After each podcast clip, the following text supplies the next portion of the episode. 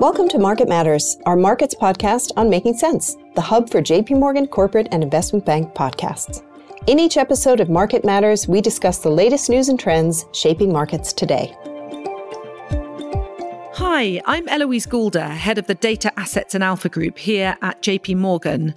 Today, I'm delighted to be joined by Maxime Carmignac, who is CEO and director of Carmignac UK Limited. Carmignac is a family owned asset manager with a footprint across Europe. And Maxime sits on the board of Carmignac. She leads Carmignac in the UK, and she's also responsible for strategic product development within the firm. So, Maxime, thank you so much for joining me here today. Thanks for having me. The topics that I'd really love to cover together today are your focus as a fundamental discretionary active asset manager and where there are real benefits in your mind to having the man versus the machine, having the human at the heart of the investment decision rather than the data. I'd also love to touch on ESG as a topic because I know that you are 100% integrated in your own words and you use ESG as a backbone to many of your investments. I'd also love to touch on the end investor that you're servicing, which is ultimately the retail investor. So, Maxime, could you start by setting the scene and introducing yourself and your firm in your own words? Thank you, Eloise. So, um, Maxime Carmignac, I've been working at Carmignac since 2006. And previously, I worked in M&A at Morgan Stanley and also consulting at McKinsey.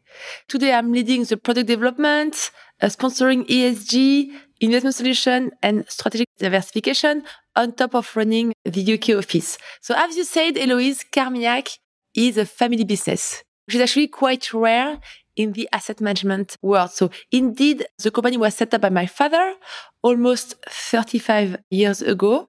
Thanks to our family status, we are independent and therefore it also gives us the luxury of time. We're not like a publicly listed companies with quarterly targets having to meet a mother's company's strategic objectives. We have one and only objective, the long-term investment needs of our clients. And something also which is, I think, uh, set us apart, and it's like all thanks to my uh, father. He has a, a DNA of democratization of the best possible product to retail investors. Indeed, most of our client base are retail. It can be through intermediaries, so B2B2C, but it's still retail investors. That's so interesting. And it's actually a theme that comes up in a lot of our podcast conversations on this channel. What I call it is the democratization of content and intelligence to the retail investor. But I guess what you're talking about is the democratization of investable products to the retail investor. And the fact that philosophically, this sounds like it's very important to you. But it's also a trend that seems to be happening anyway, given more and more online and social media type platforms, which are providing access to more intelligence for the Absolutely, retail investor. Yes, yes. So you're an active manager and you focus very much on independent and proprietary research. So how do you go about ensuring that this intellectual honesty is upheld from your portfolio managers? Yeah, indeed. You know, we are not trying to compete with a huge quant and CTAs. We know what we can do, what we cannot do. Therefore, you know, we are focusing then on the human value add work and to go deeper, to do the extra mile in order to understand corporates better than the market. And one thing we've been doing in terms of hiring is to hire hardworking uh, analysts, but also from the private equity world that they won't left any stone unturned. And I think now we are seeing like polarization in the industry. Either you compete on scale, on data, and on quant, including Yeah. ETF, or you thrive as a boutique doing the extra mile at some specific niches where you can focus. And I think one example of that is ESG. You know, it's very interesting in ESG now because in Europe and uh, actually uh, even more in the US, around 50% of the ESG flows now are passive. And actually, those 50%, 80% of them rely on MSCI data. So 40% of ESG flows rely on, on MSCI data, which we don't think over the long term makes sense and is the best interest of clients. That's why, you know, I think that ESG is a good example where you need to have a human being looking at a company, talking to suppliers, competitors, analysts in order to do the extra miles and go beyond this pure tick boxing MSCI uh, quant data to understand whether or not this company ESG wise is well positioned and will perform over the long term. That's fascinating. And we hear a lot, uh, particularly on our data driven podcast series, from the more systematic investors. It sounds like the other end of the spectrum to you investors leveraging very large data sets with complex machine learning and quantitative tools. So it's fascinating to hear from you and your firm, which is very much the other end of the extreme, going the extra mile, as you say, deep diving using human intelligence and intellect and experience. When you think about how can the human have edge over the machine, What's your answer to that? Is it the fact that they are focused on just a few companies and going really deep into those companies? Or are there other sources of edge? Yeah, it's a, it's a, great question because indeed, you know, on the bottom up corporate side, you know, for credit or for equity, indeed, you know, we do the extra miles and we try to understand the companies better, the management, and also the fact that we are a family business and that we are long term oriented means also that we can build long term relationships with the management. And uh, therefore, we have uh, this open line of conversation.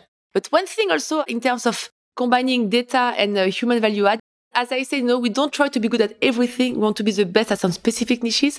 And we have picked two specific niches as it comes to data and quant. One is about uh, human experience and one is about family business. So about family business, we mentioned it. I experienced the, what I call the family business magic, you know, this extra mile, this collaborative mindset. And I had this feeling, but it was just an intuition that well-run family business will overperform non-family business we hired a quant actually from FactSet who was responsible before for the database of voting rights at FactSet, the global leader. And together we worked like for more than one year with pure quant, pure data to see whether or not family businesses will overperform non-family businesses. You know, and I, I, had just an intuition, you know, and indeed, you know, looking at the numbers, the data, indeed they do. But mm. which is interesting is in terms of top-down and uh, analytics, is that they overperform, but actually you have some clusters. For instance, they overperform only in developed market, not in emerging market, mm. mostly from governance uh, reasons. They overperform in some sectors such as healthcare, consumer, financials, they tend to underperform from other sectors such as oil and gas and mining, for instance, and utilities. And also it depends also of the percentage of voting rights. If the family has below 10%, you don't feel the family effect, so yes. no overperformance. And if the family has above 80%, then they tend to ignore minority shareholders. So you have a sweet spot between 10 and 80% of voting rights. And also in terms of generation, we understood that the family uh, magic works from the first to the fifth generation. And after the fifth generation, most of the time you lose the skin in the game effect, therefore not overperformance. So this is what we've been working on and we created Carmignac 500 database referring to the Fortune 500, which focused only on family businesses. And we have now lots of data since I think uh, 1975 in order to see which kind of overperformance you can expect depending on your segments. That's really interesting. The second thing we're focusing on is what I call human experience. I'm looking at companies where both employees and customers are happy. And you know, if I had told you that five years ago, Eloise, I think I would have sounded quite vague and wishy-washy. Mm. But I think that the beauty now is we have much more data and quality of data. You know, you can see, of course, of the rise of social media, Google Plus, and uh, and all these reviews, TripAdvisor, and so on. And now, you know, like uh, the second most important criteria to buy after pricing now is uh, online reviews. So you have this exponential growth of data, and therefore now I think that as an asset manager, we are able to gather the data, to clean the data, and to have strong analytics and see in a pure quant way which are the company best ranked in terms of employees and customers. For instance, YouGov now provides daily data of customer satisfaction. Again, I had this strong conviction and we did like a back testing and we noticed that those companies unsurprisingly overperform happy customer, happy employees. And so it's a virtuous circle, you know, because good products, good companies, then uh, your company is doing well. So you can hire the best employees. We will do their best for the, uh, the customer. So it's a very good, uh, positive dynamic. And I also created a fund, which I called human experience, relying on those data. Absolutely fascinating. Thank you for all of that. Well, you covered so many points there. I think you've really touched on the importance of a family run business and the benefits of that. And related to that, all of your research around the outperformance of family owned businesses under certain criteria, like the family needs to own more than 10% of yes. the shares. And then you've spoken to another really interesting theme, which is the man versus machine, human versus systematic. And it sounds like while you see major edge in the human doing the deep dives, you are still leveraging data in many ways. You're leveraging natural language processing.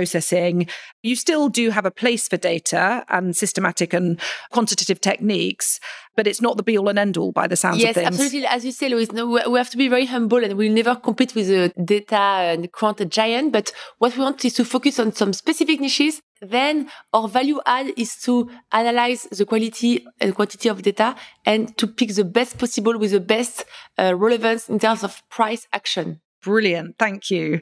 So I wanted to pick up on the topic of ESG. And you spoke there about the fact that so many passive funds now use ESG. And of those, I think you said 80% rely on MSCI data. So there's definitely a risk there that they're all looking at the same thing. Absolutely, yeah. Overcrowding, yes. Overcrowding, not necessarily proprietary. What's your view on the ESG space as, as a whole? What are you trying to achieve by having an ESG lens? Where do you think we as an industry are doing things well? And where do you think we need to improve in this domain? Yeah, it's a, it's a fascinating question. I think that first we're in the infancy, you know, mm. in terms of uh, combining ESG and asset management.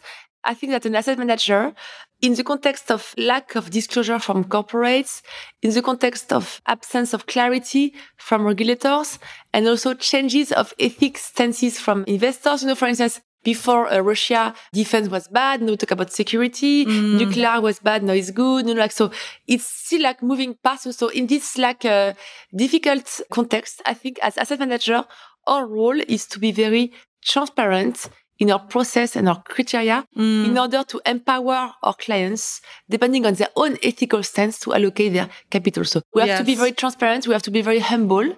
Also, why humble? Because, you know, like even if you look at the uh, CO2 emissions, only less than one third of global CO2 emissions come from public companies influenced by uh, investors. You have those national companies and you have all the different CO2 polluters. So I think that being serious, being humble is very important. Yes. And the way we've done it at Carmignac and coming back to your data uh, point, we have uh, created our own tool, which we call START, which has two legs. One pure quant data. We are using 38 different data points from nine different data provider, which automatically provide the base for each company we invest in. So we look at ESG before investing because this is part of our investment process for 100% integration. You know, prefer to address the companies that are not necessarily the cleanest today, but that are going to the right direction. We can engage with them over the long term because as Bill Gates has said, divestments to date has saved about zero tons of emission. You don't want to invest only in the clean company today because those companies, they don't need us. You know, they are overcapitalized. They are well known already. Yes. You know, you want to address when you can have the highest incremental impact. Yes, no, that makes sense.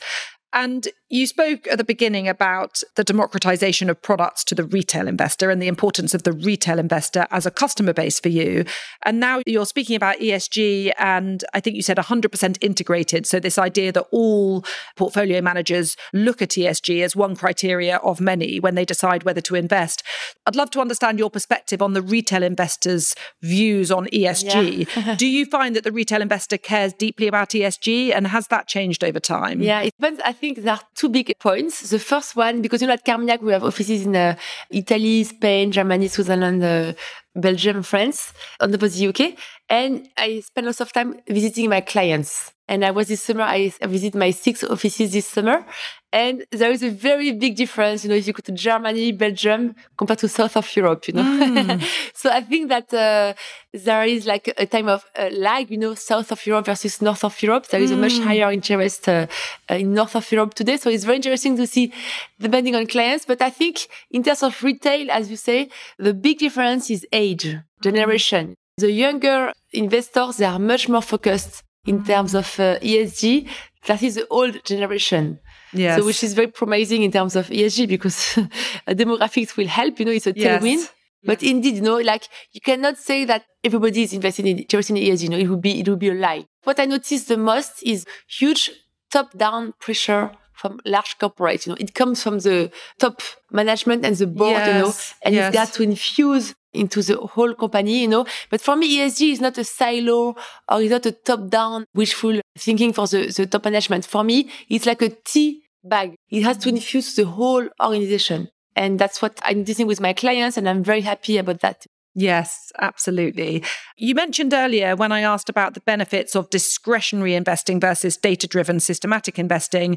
One of the benefits is that your portfolio managers can spend a lot of time with company management and they can really understand the company, perhaps from a different dimension than a systematic investor purely looking at the data around that company. Do your portfolio managers then have the ability to influence management in any way? It's a great question, especially to differentiate from passive. Again, because we are long-term investors, we build the long-term relationships and we can do engagement. So we Mm. engage with the companies in order to uh, go with them towards the right ESG direction. You know, so Mm. depending on our relationships and uh, relative size as the shareholders, either Yes. on the equity or the debt, we try to do our best to influence uh, the company. Thank you. About family business, you know, there is a quote from a, a French author, which I, I loved. And it's a good way, I think, to combine ESG and uh, family businesses, you know, because Saint-Exupéry in The Little Prince has said, uh, you don't inherit the planet from your parents, you borrow it from your children. So it shows you that this intragenerational purpose. And if you translate that to a family business, you say you don't inherit a family business from your parents, you borrow it from your children, you know, which shows you like how long term you have to focus and this huge luxury of time that you benefit from. Incredible. Well, I wanted to ask you a little bit more earlier about what really are the benefits of the family owned business. And I think you spoke to the fact that you need to have this true ownership culture. When you go to work, you own the business, you deeply care about the outcomes. Skin, we call it skin in the game. Skin in the game, exactly. But equally, the long termism must be a fundamental factor driving so many family businesses. The fact that you are working for future generations, your future generations. Yes. Brilliant. Well, we've covered so many topics here. I think we've covered the benefits and the advantages of family owned businesses and employee owned companies. We've spoken about the retail investor and the, not only the democratization of content, which I so often go on about, but also the democratization of products available to the retail investor. And then we've spoken about ESG and your view that ESG should be 100% integrated into the investment process and the relationship between the retail investor and ESG. And fascinating to think over time of these younger generations caring more deeply about these topics, which is absolutely a tailwind for the theme of ESG. And then we've also spoken about data driven investing from a fundamental discretionary lens and the fact that data is still critical and you do try and leverage it where relevant. For example, in measuring the human experience via online reviews and that sort of thing. So, absolutely fascinating to hear your perspective on all of these themes, particularly because it's quite different to the perspectives I hear from systematic portfolio managers, for example. So, could we turn now to the UK? You're obviously CEO of Carmignac UK. You're a European business. So I'm fascinated in a post Brexit world that you have a deep footprint here in the UK. Can you speak to why you feel the UK is an important market for you? My father and I, we always say, if you can make it here, you can make it anywhere, you know, in the UK, because it's a very competitive market.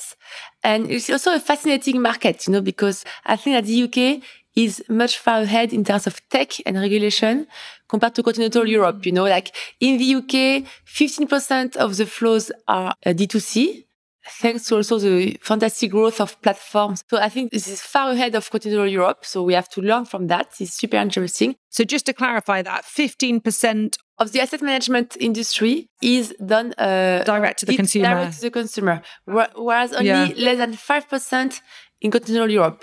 So this is a huge gap. And Yeah. uh, I think that this is a history, you know, to have more like direct to consumer. So we are learning from that. And also in terms of regulation, you know, we had uh, in the UK, the Retail Distribution Review, RDR, as early as 2013, you know, whereas in Europe, you had to wait for MIFID, you know. So we are learning also in terms of, of regulation and also in terms of talent. You know, this is fascinating because when I joined Carmignac in the UK, there were like uh, four of us, now 65 of us. And it's also uh, thanks to the huge talent attractiveness in the UK. You know, despite all that we are seeing in terms of Brexit, we are still able to attract top talents in the UK that would not have necessarily accepted to go to Paris. And also the size of the market, you know, in terms of uh, retail investment, the UK is larger than France and Germany combined for us, you know, addressable market. So this is a huge opportunity for us, but this is a difficult one, you know, indeed, because it's a very mature market and a very competitive market. Wow. So you've gone from four people in your UK branch to 65 people today. And it's now just now become a subsidiary. Absolutely. Yes. Thank you. So really interesting landscape, the investing landscape in the UK, the fact it's more competitive, the fact it's more mature, the fact that direct to the consumer is that much higher, more digital, as you say. What about UK equities and UK markets as a whole? Is your UK business also disproportionately investing in UK assets? It's a good question. Actually, uh, not. You know, we just want to find the best possible countries given the specific uh, uh, geopolitical context. So it yeah. depends, I will say, on the years, you know. Yes. But something we have done specifically to the UK is to create a fund which is called Carmignac European Leaders because it's a European ex-UK long only equity fund. Why? Because UK investors, they like to do their own UK asset allocation themselves. Therefore, they want a building block, which is the best of Europe without the UK. Mm. And this is a product we created more than four years ago. And this is for us, like I will say, a UK dedicated product. Yes. Even if there is no UK inside, it's quite uh, paradoxal, yeah. but uh, that's the way it works here. So we have to adapt to the market. Wonderful. Well, we've covered so much, Maxime. So I guess before we go, my final question for you would be about your views on the industry at large and the way the industry is changing, particularly your part of the industry, which is active investment management. Has the skill set required changed over time? Is the investing opportunity set different today? What are your thoughts on the future of the industry? Yeah, I think that this industry now is facing lots of changes. You know, we have this triangle between a tougher regulation, higher competition from ETF mm. and also technological disruption. Yes. So is we are clearly being disrupted as we speak. So I think if you look at the long term, only the best will survive. You know, but it's clearly a challenge. I see a polarization between the largest ones competing for scale from cost and uh, the niche one, you know, like some like a boutique. We are working hard to differentiate themselves and provide something special to their clients. If you're in the middle of those two uh, trends, you're going to be squeezed and you have started to being squeezed, you know, and therefore we've seen lots of consolidation already. This summer, for instance, PwC say that one out of six asset manager will disappear by 2027. I think this is happening already, but there are also some bright side. You know, we discussed ESG. Yes. Even if it's quite uh, still awkward today, I think this is fantastic, you know, as a young leader like me to be able to uh, have an impact on ESG. You know, this is uh, like a blank paper, you know, like in virgin territory. So this is fascinating, the impact you can have, even if you have to stay uh, humble. And something also which is a positive change, I think is diversity, you know? Yes. And I, I can only uh, be grateful for all the efforts that are being done for women in the professional world. You know, like uh, I think that I can only admire, you know, for instance, what uh, Sheryl Sandberg, you know, the former yes. CEO of Meta has done, you know, with the lean in. And I will encourage any woman actually any man because she's a great business person you know to read her book you know to lean in to ask for the next internal mobility salary increase promotion you know this is something that doesn't come always naturally to women. So this is like for the professional world but for me i think that eloise the most the most fascinating part as it comes to uh, gender diversity and men and women inequalities is women as investors. Because i think there is a huge investing gap and today there is a lot of attention in terms of women as professional, which is great, of course. As far as I am concerned, not enough attention for women as uh, individuals, you know, the empowering woman financially, because a woman who is empowered financially is independent and therefore the life is much, much easier, you know. And I am shocked to see this gap in terms of financial education between men and women. You know, like it comes from the family, it uh, continues at school, and also the media, the press. You know, there is not enough attention spotlight on women as investors and education.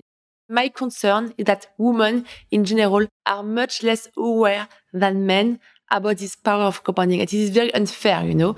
And I think that uh, what makes my heart beat, you know, on top of my company, you know, is to try to reduce, you know, this huge inequality and to make this power of compounding more obvious to women. So to raise awareness on this power of compounding. And also last thing is to also provide women with products that fits their needs better, you know, because there have been some fascinating studies, including some from uh, JP Morgan, by the way, which show that women and men in general, they don't have the same expectations as it comes to finance. You know, women are more interested in the why should I invest versus men, the how do I invest? You know, I think you need to provide women with a very simple and transparent product with high sustainable criteria as well, with more long-term focus. That's absolutely wonderful. I love the points you're making. You know, there's this focus on women in the workplace and women in their yes. professional careers, which, which we, is great, which, which is, is great, fantastic, course, and we obviously yes, we shouldn't downplay that. Yes. It's, it's critical, and and I think we both believe strongly about that. But there's women as investors, women who are starting their compounding journey early, women who are building up their pension pots from a young age. That's Absolutely. what we really need to be striving towards. We've come full circle really to the retail investor and the importance of serving products to the growing retail investor, but also in theory, the more informed retail investor because of availability of information. Absolutely. And females should be just as much the retail investor as males yes. and providing products that they want to invest in Excellent. Thank you so much, Maxime. It's been a really interesting, inspiring conversation. Thank you so much for taking the time. Thank you, Eloise, for your questions. I think it was super interesting and we covered a lot. And yeah. I get lots of numbers because I know you love numbers and I do love numbers too. So I hope it will not look like a geeky uh, conversation. Uh, they're the best. They're the best. Thank you so much. Thank you. Thank you also to our listeners for tuning in to this bi weekly podcast from our group. If you'd like to understand more about Carmignac or the things discussed by Maxime today, then do take a look at our show notes. Otherwise, if you have further questions, do go to our team's website at jpmorgan.com forward slash market dash data dash intelligence. And there you can always send us a message via the contact us form. And with that, we'll close. Thank you. Thanks for listening to Market Matters. If you've enjoyed this conversation, we hope you'll review, rate, and subscribe to JP Morgan's Making Sense to stay on top of the latest industry news and trends. Available on Apple Podcasts, Spotify, Google Podcasts, and YouTube.